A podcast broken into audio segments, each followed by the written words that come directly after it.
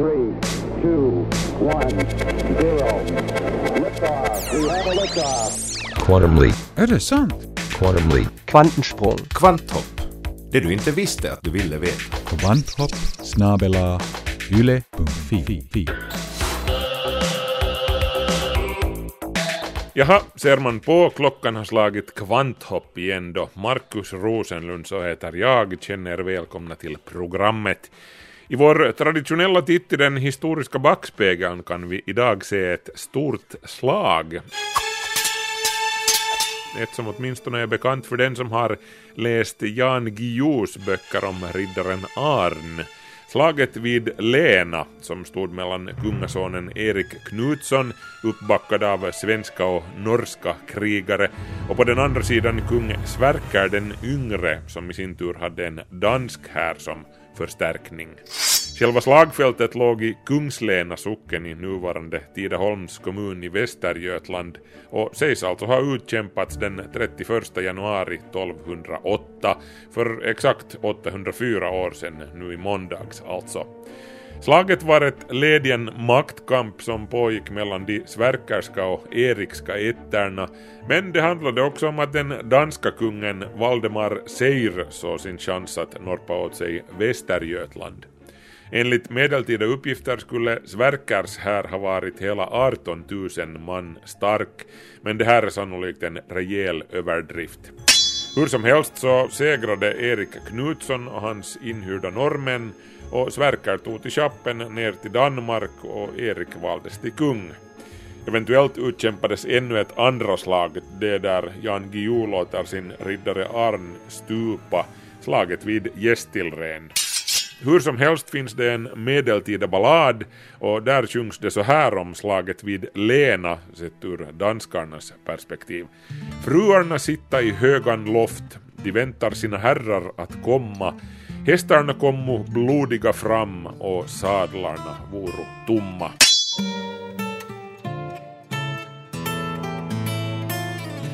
Nåja, tillbaka till nutid och veckans kvanthopp där vi bland annat ska tala om dålig kommunikation och informationsmissar i sjukvården som kan vara rent livsfarliga.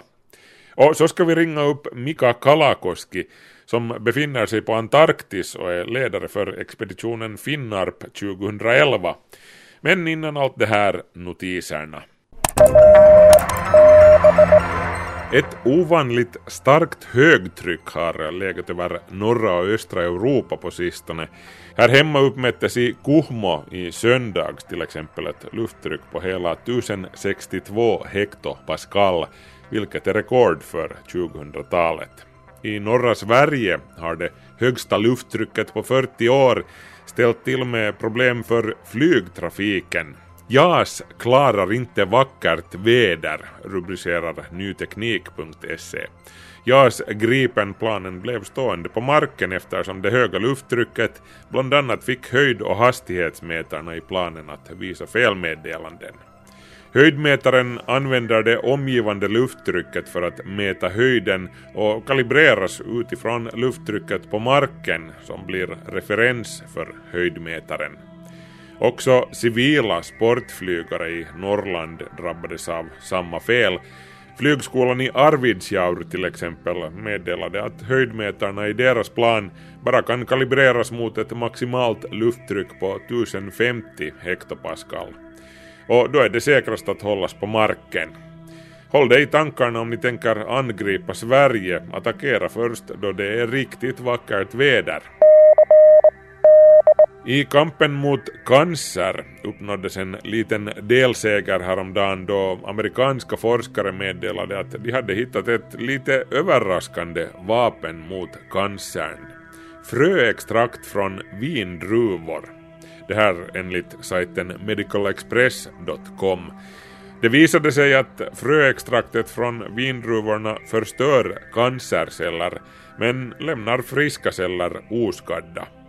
Speciellt verksamt tycks extraktet vara då det kommer till olika former av cancer som uppträder i huvudet, som till exempel i strupen och läpparna. Forskarna fick samma uppmuntrande resultat både i försök med levande möss och med cellodlingar med mänskliga celler. Vad fröextraktet tycks göra är att det skadar cancercellernas DNA och hindrar DNAs reparationsmekanism från att fungera. Det här får cellernas tillväxt och delning att stanna upp. Cancerceller växer mycket snabbt, för att överleva måste de växa ständigt och just det här kan vi utnyttja för att förstöra dem, säger forskarteamets ledare Rajesh Agarwal.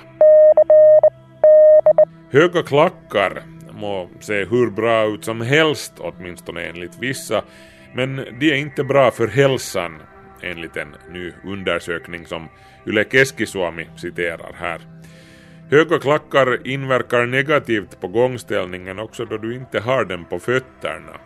Klackarna får speciellt vadmusklerna att överansträngas vilket förkortar fibrerna i vadmusklerna och akillessenan mister sin flexibilitet.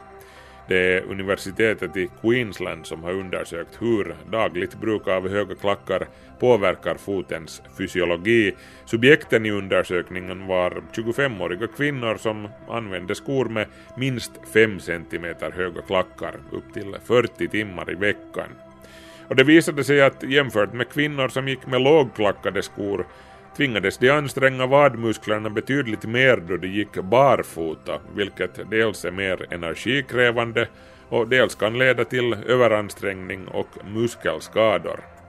Att hela tiden gå med tårna vikta uppåt leder också ofta till permanenta skador på fotmusklerna. Forskarna rekommenderar därför att man går i högklackat högst två gånger per vecka. Nu har ytterligare bevis hittats som tyder på att det en gång har funnits hav på Mars.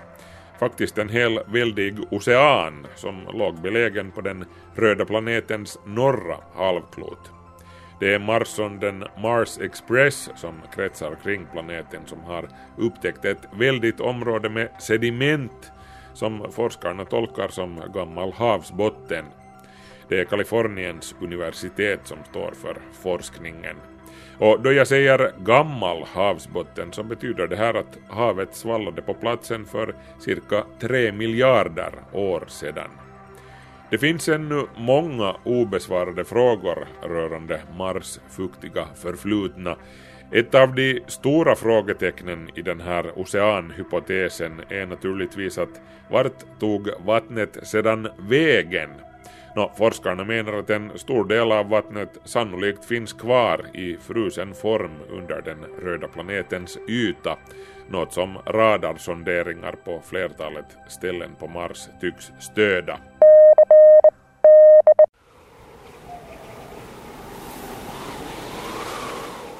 Då kylan knäpper i knutarna här hemma så beslutar jag mig för att ringa ett samtal långt söderut där det är högsommar just nu och höra mig för hur det känns då solen skiner och det bara är 12 minusgrader där ute. Ja, alltså jag ringer riktigt långt söderut till drottning Mauds land på Antarktis. Där ungefär 130 kilometer från kusten vid Västfjälla ligger den finska forskningsstationen Aboa, byggd 1988 på Nunataken basen. En Nunatak är alltså en bergstopp som sticker upp ur inlandsisen. Aboa är en del av den så kallade Nordenskjöldbasen som omfattar även den svenska basen Vasa. Den lilla Aboa-stationen är bemannad endast under den korta antarktiska sommaren från december till februari ungefär och då kan maximalt 18 personer vara inkvarterade där. Just nu befinner sig ett forskarlag här hemifrån på Aboa-expeditionen Finnarp 2011 bestående av nio forskare från Meteorologiska institutet och Helsingfors universitets geodetiska institution. Dessutom är fem svenska forskare inhysta på Aboa. Expeditionen som anlände till Aboa den 10 januari leds av Mika Kalakoski från Meteorologiska institutet Och jag kontaktade alltså honom tidigare i veckan via satellittelefon och jag varnar er, linjen var mycket dålig så det blev många omtagningar innan jag fick ens några ljudsnuttar som jag kunde använda. Men Kalakoski berättar att resan ut till Aboa som gick från Kapstaden i Sydafrika via den norska trollstationen på Antarktis gick utan problem. Tällä kertaa matka sujui erittäin hyvin, että meillä sattui kelit ja välittömästi kun oltiin lennetty rahtikoneella Norjan niin pääsimme jatkamaan matkaa alueelle. Mindre än ett dygn efter att de landade på Trollbasens flygplats kunde de fortsätta med förbindelseflyget till Aboa och det är ovanligt, säger Kalakoski. Det antarktiska sommarvädret är mycket oberäkneligt och det händer att man tvingas vänta ut snöstormar på trollstationen i upp till flera veckor. Men den här gången var det alltså raka spåret ut till Aboa och den goda turen fortsatte då expeditionen anlände och såg sig omkring. No nyt kun me tultiin keski, niin tuolta lähijäätiköltä löytyy ju sulaa vettä. Voidaan porata sieltä. Eli ve- vesihuolto saadaan aika nopeasti. Ja samoin meillä oli suurin osa tästä meidän logistiikasta. Kalakoski berättar att Finnarp-forskarna hittade en reservoar med sötvatten på en närbelägen glaciär, vilket underlättade livet i och med att man nu hade dricks och bruksvatten att ta till utan att behöva göra sig besväret att smälta en massa snö. Själva basen hade övervintrat väl men så har forskarna också noggranna regler om hur basen sätts i vinterskick då de återvänder hem. Själva basen består av huvudbyggnaden på 250 kvadratmeter, tre bostads och arbetscontainrar, ett par laboratoriecontainrar, lagercontainrar, en generatorbyggnad och sen två hallar för snöskotrar och andra fordon. Då expeditionen anlände till basen började man med att skyffla bort snön som täckte dörrar, fönster och gångstigar och så startade man generatorerna. Fönsterluckorna öppnades, bagaget stuvades in och maten sattes att puttra på spisen. Den första kvällen på Aboa avrundades med en välförtjänt tur i Aboas bastu, som för övrigt är världens sydligaste finska bastu. Joo, tota, maa meikäläisin suomalainen sauna on, että täällä on erittäin hyvä sauna, jossa ö, kiukaat 100 kiloa kiviä. Ja se on se mun merkitys täällä on aika tärkeä. Päivittäin saunotaan työpäivän jälkeen, jälkeen että se on mukava lämmitellä sitten, sitten ja toisaalta liikuja puhtana. Ja. Bastuugnen på Aboa är av det ständigt varma slaget som fås varm på kort varsel. Bara att öppna luckan och så stiger värmen upp från de 100 kilona heta stenar. Efter ett tungt arbetspass i den antarktiska sommarkylan finns inget som går upp mot äkta finsk bastu, försäkrar Kalakoski och det är ju lätt att föreställa sig. Det var alltså på tisdag förmiddag finsk tid som jag ringde upp Kalakoski och så här beskriver han vad han såg då han tittade ut genom fönstret just då. No täällä ei hirveän kylmä, täällä on 12 astetta pakkasta ja hissukseen tuulee etelästä päin kolme metriä sekunnissa, että aurinko paistaa, paistaa lähes pilvettömältä taivalta. Täällä on oikein mukavat olosuhteet, ihan kuin huhtikuussa Lapissa. En solig och relativt varm antarktisk sensommardag med blå himmel och minus 12 grader Celsius och en lätt bris från syd. Temperaturen kan under vintermånaderna krypa nedåt minus 70 och stormbyar på uppemot 60 meter per sekund kan slita i de små containerliknande byggnaderna. Men just den här dagen påminde rätt mycket om en dag i maj på ett lappländskt fjäll, menade Kalakoski. Landskapet påminner rätt mycket om finska Lappland. Nämä meidän korvuolta tässä asema-alueelta näyttää tuommoiselta avotuntuilta, tuommoista kivikkoa. Tuosta kun radiohuoneen ikkunasta katsoo, niin 20 kilometrin päässä on tuommoinen isompi vuoro tai nunatakia. Det är öppen fjällterräng som dominerar utsikten från Aboa. På ett par kilometers avstånd höjer sig en annan nunatak, alltså en bergsrygg som stiger upp ur inlandsisen, och det hela påminner lite om ett alplandskap. No, men nu är ju forskarna där för att jobba, inte bara för att njuta av utsikten. Bland det första man gjorde var också att läsa av GPS-stationen som hade varit i funktion hela vintern och noggrant registrerat landhöjningen i området. Det här är data som forskarna på geodetiska institutionen behöver för att ta med i beräkningarna då de använder satellitdata för att räkna ut förändringar i det antarktiska istäcket. Ja lisäksi me sitten hoidetaan meidän ympärivuotisia mittalaitteita. Täällä on sääasema, joka huoltoon vaihdetaan, on, tai on vaihdettu jo, jo niin osittain uusia kalibroituja antureita. Dessutom utför man olika servicejobb på den fasta mätapparaturen på Aboa. Till exempel väderstationen behöver ses till, olika kablar behöver bytas ut, mätinstrumentens givare behöver bytas eller kalibreras och så vidare och så vidare. Det finns också en seismograf på stationen som registrerar rörelser i jordskorpan och den tankas också på mätdata.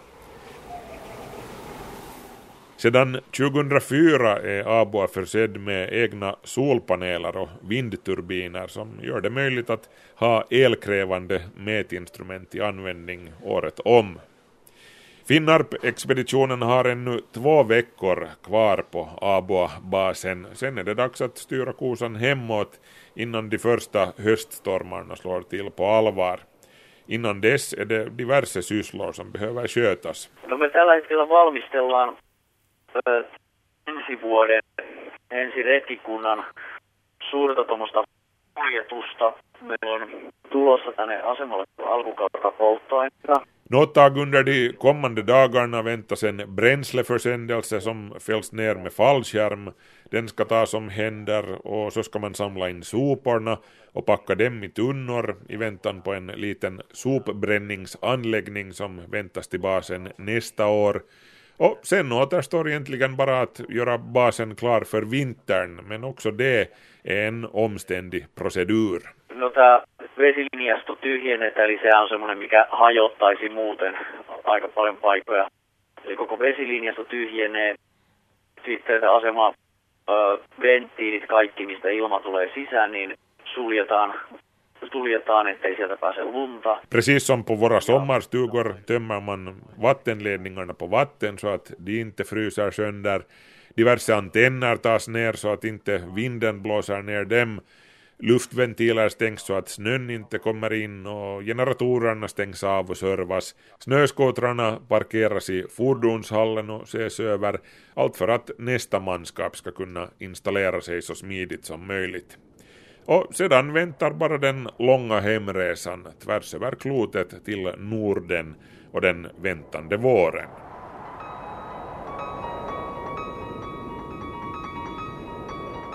Det var alltså expeditionsledare Mika Kalakoski på Meteorologiska institutet som jag ringde upp där på en ovanligt risig satellitlinje. Beklagar den dåliga ljudkvaliteten. Apropå det, dålig kommunikation och informationsmissar kan ju vara mer än irriterande. De kan rent av vara livsfarliga. Om du jobbar i en glasskiosk och blandar päron och pistage så är det ju inte så farligt, men om du är ansvarig för ett kärnkraftverk, en Airbus på väg att landa eller en skalpell som just ska utföra ett snitt så kan felaktig eller utebliven information bli riktigt tråkig. Och det är hälsovårdens missar det ska handla om nu. En ny svensk doktorsavhandling lyfter fram det här med hur kommunikationsproblem inom vården äventyrar patientsäkerheten.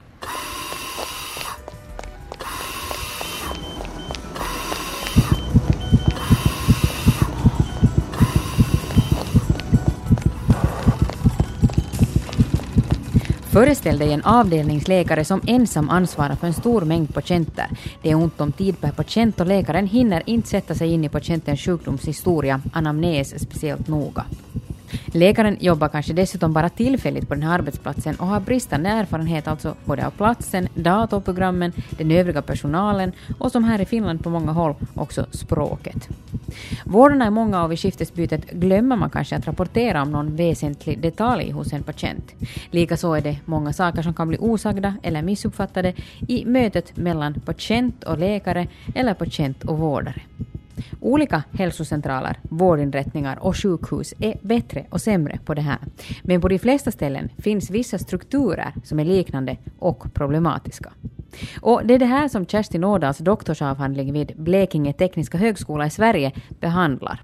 Avhandlingen görs i det nya ämnet tillämpad hälsoteknik, som är en blandning av datavetenskap och hälsovetenskap.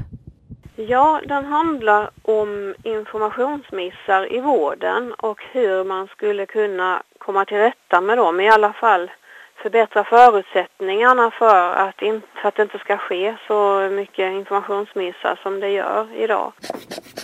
Kerstin Ådahl har under en lång tid följt med två specifika patientfall och hur informationen löpte där. Hon har också gjort en studie med barn vid en hjärtklinik i Lund samt intervjuat vuxna patienter med hjärtfel och föräldrar till barnpatienter med hjärtfel.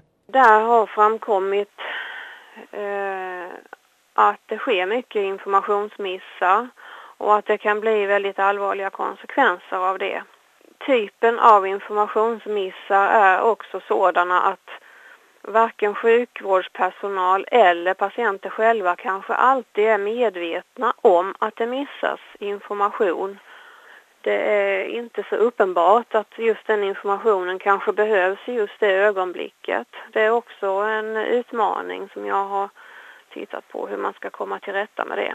Mm. Nå, I de här två exemplen som du har undersökt, då, vad var det för typ av missar som gjordes där? Det är information avgörande för den fortsatta behandlingen. Dels i eh, så kallade handover-situationer, alltså överlämningssituationer. Det är när patienten eh, överlämnas eller förflyttas från en, eh, ett ställe till ett annat, en institution till en annan, en avdelning till en annan eller mellan personal. Det kan vara mellan dag och nattpersonal. Då har information missats som eh, det kan till exempel ha varit, eh, det har varit symptom och det har varit händelser. Det har varit tidigare diagnoser och även behandlingar. Och det har även varit tidigare diagnoser som har legat ganska så nära i tid som har eh, missats.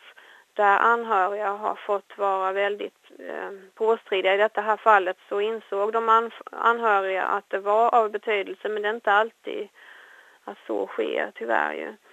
I, ja, i det fallet så lyckades den anhöriga till slut eh, få fram den informationen, eller sagt få den eh, att bli eh, tagen på allvar eller uppmärksammad. Så att läkaren i fråga gick tillbaka i journalen och tittade och på så sätt så kunde behandling sättas in i tid. Hade den inte satts in i tid så visade en situation som kom efter att det hade, blivit en, eh, det hade kunnat bli en katastrofal utgång av det här fallet. I det här fallet överlevde patienten. I det andra fallet, det, han, det var en studie som var under lång tid. Den sträcker sig över tio år och där handlar det om att det har att det har gått ganska så lång tid mellan de här tillfällena och det har blivit feldiagnoser i eh, tre av tillfällena. Det fjärde där hittade man den rätta diagnosen men tyvärr för sent för att det hade behövt snabbt insatt behandling där för att det hade, skulle ha hävts. Det handlade alltså om en blodpropp i hjärnan. Vad var sen orsaken då i båda fallen till att, eh, din tolkning av orsaken, att, att varför, varför missades den här informationen? Det är, eh, orsaken är att sjukvården är väldigt fragmenterad. Eh, den finns på olika specialiteter, olika institutioner och är inte patientcentrerad på det vis som skulle ha behövts. Så eh, en, ett ställe vet inte så mycket om vad som har hänt på andra ställen innan. Så det, det är den fragmenterade naturen så att säga som sjukvården är uppbyggd på sedan, gans, ganska många år tillbaka. Mm. Och där säkert menar du just allt byte av personal också? Ja, precis. Det, det blir ju Eh, väldigt mycket personal som strömmar igenom och patienten lämnas ju över väldigt många gånger. Det lämnas ju bara under en dag vid eh, inläggningar över både till eh, dagskift och kvällsskift och sen nattskift. Och sen kanske även patienten flyttas mellan olika avdelningar och Sen skrivs patienten ut och kanske kommer in vid ett senare vårdtillfälle antingen för samma sjukdom, samma symptom eller för någonting annat som kanske har samband med det som patienten tidigare har, har eh, varit inlagd för. Så det är många överlämningssituationer. Förutom nu via forskningen så har Kerstin Ådal också tidigare stött på sjukvårdens informations och kommunikationsproblem, både som anhörig och som yrkesverksam i branschen. Jag har arbetat som sjuksköterska i 12 år och jag har ju sett en hel del, upplevt en hel del. Sen har jag också som anhörig upplevt eh, en hel del. Så kan, man kan väl säga att det är drivkraften bakom att jag vill göra någonting då för att förbättra situationen för patienten. Och det som hon gör nu i sin doktorsavhandling är att föreslå en ny rutin och samtidigt ett nytt arbetsredskap för sjukvården. En applikation som skulle kunna avhjälpa en del av dessa informationsmissar. Jag har speciellt fokuserat på diagnossituationen. Kerstins förslag till datorprogram för sjukvården handlar om en slags visualisering av patientens sjukdomshistoria.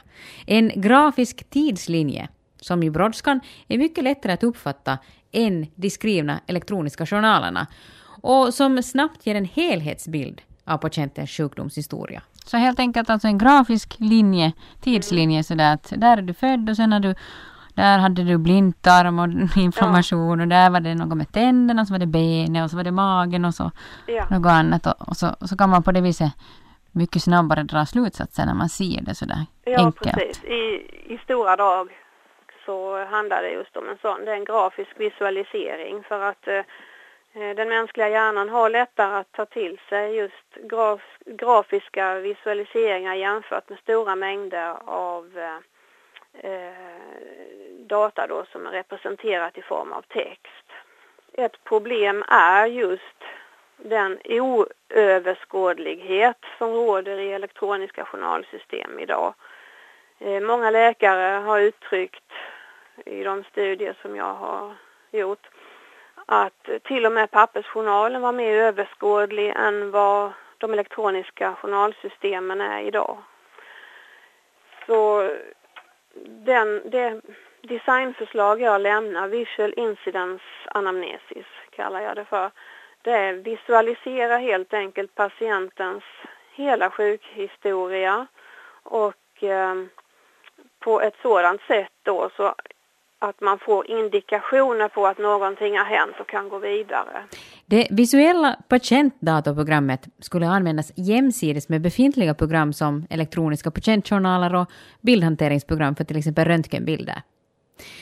Men det här handlar nu inte bara om ny programvara. Kerstin Ådahl lyfter också fram ett nytt patientperspektiv. En mycket mer aktiv roll för patienten än den klassiska passiva. I praktiken så betyder det att patienten måste få göra sin stämma hörd. Att eh, sjukvårdspersonal måste vara lyhörda och lyssna på patienten, ta till sig den informationen eh, som patienten har. Och Eh, där behövs eh, dels att, att man uppmuntrar eh, något som kallas för health literacy. Man kan säga att det är hälsobildning det är av vikt att patienten uppmuntras att faktiskt läsa på om sin sjukdom till skillnad som det var för att patienten inte skulle läsa läkarböcker. Då är det lättare för sjukvårdspersonalen att möta patienten och, och diskutera informationen. Är det så idag då att personalen inte lyssnar menar du?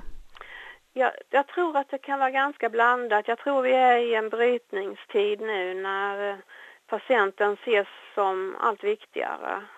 För 10, 15, 20 år sedan så var det mer det paternalistiska synsättet som rådde och det var att läkaren då och sjukvårdspersonalen, men då speciellt läkaren hade all kunskap och att patienten var mer passiv och lyssnade och inte ifrågasatte så mycket kanske. Det patientcentrerade perspektivet idag handlar om att patienten ingår i ett team och i teamet ingår även eh, läkaren och övrig sjukvårdspersonal och på samma nivå. Det är inte den här hierarkiska strukturen som har varit innan. Utan det är patientcentrering som råder. Jag tror att eh, allt fler börjar och tar till sig det här perspektivet.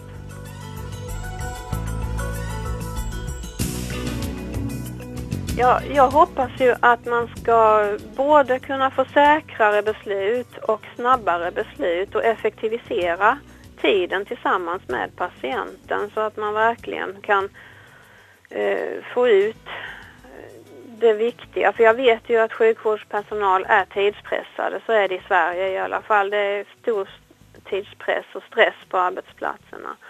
Och därför så behöver man också med verktyget effektivisera den tid man har med patienten så att det kan bli ett bra samtal. Så att jag hoppas ju att det, att det är den skillnaden då som ska bli jämte, att, jämte patientsäkerhetsperspektivet givetvis.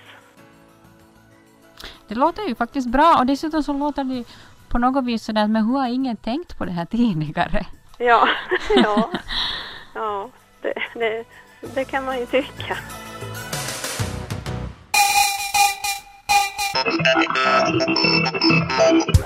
Det var Kerstin Ådal som intervjuades där av Ulrika Fagerström. Jaha hörni, det har blivit dags för mig, Markus Rosenlund, att tacka för sällskapet för den här gången. Vi är tillbaka om en vecka och på Yle Arenan och Facebook finns vi ju hela tiden. Hej så länge!